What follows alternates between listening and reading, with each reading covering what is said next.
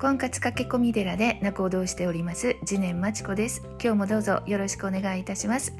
えーと、この配信は婚活で今ちょっと悩んでいる方、えー、結婚したいけど婚活どうしていったらいいのかなっていう方に向けてですね少し、えー、背中を押す応援ができればなと思って配信をしております。で今日はですね価値観について、えーと少しお話をしたいなと思います。えー、私のところにね相談に来る方で、えー、っと結婚するお相手パートナーの方とは是非価値観が同じ人がいいっておっしゃられる方すごく多いんですよね。でもう逆にですねどうやったら探せますか？っていうような質問が来るぐらいです。で、えー、価値観ってこう目に見えるわけじゃないじゃないですか。だから例えばね頭の上に乗っていてこの人の価値観が丸とかねえー、っと楕円とかね見て分かればあ自分の形とよく似てるからあこの人かみたいなねそんなことが分かるんですけれども残念ながらですね価値観は外からは見えないわけです。だからみんなとても苦労しているんですけれどもと言ってですね今もうすでに結婚されている人たち幸せに暮らしている人たちが初めからお相手の価値観が100%分かって、えー、っとこの人って決めたわけでもほぼほぼ100%ないと思います。じゃあどうやって探していくんだっていうところなんですけど私がおすすめしている探し方といいますかすり合わせの仕方と私はよく言うんですけどえー、ままずすり合わせの仕方に入る前にですね価値観っていうのは、えー、みんな違うというところを押さえときたいなと思います。えー、価値観って生まれ育った環境とかによってだんだん刷り込まれて出来上がっていくものなんですよね。だから、えー、っと親御様からのこの愛情のかけられ方であったりとかものの捉え方だったりとかそれはもう学校であったりとか友人関係であったりとかあとはまあ兄弟間の関係性であったりとかねいろんなところの関係性によって価値観って私たち一人一人出来上がっていくわけなんです。なので兄弟姉妹であっても全く同じ価値観ってないわけです。結婚していった兄弟なんてあの一緒に住んでいる人が違うわけなので全く違ったものに出来上がっていきますなので価値観はこう変容していく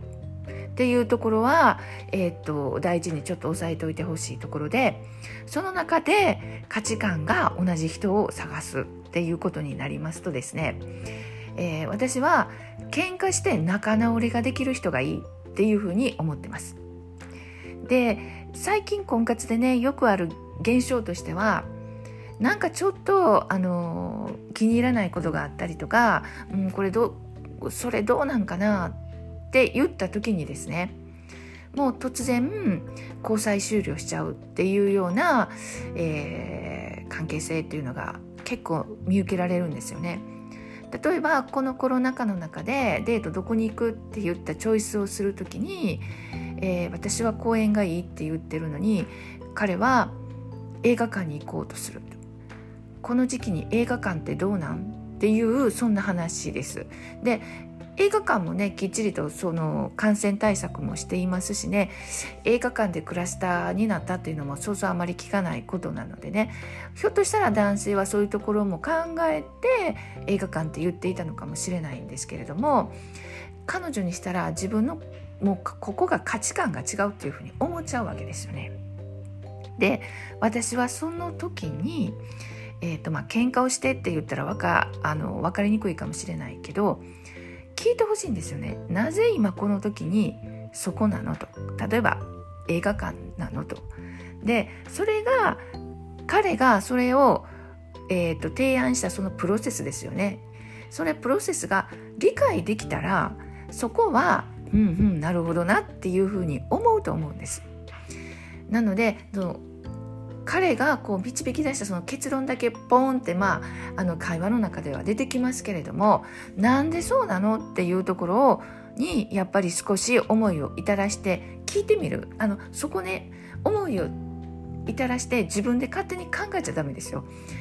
なんでなんやろうって思ったらやっぱり聞かないとダメです人ってそれぞれ考え方違うのででそこを聞いてもらってあ納得できるものであればね私は価値観のすり合わせってこれから先も、えーと、できると思思います。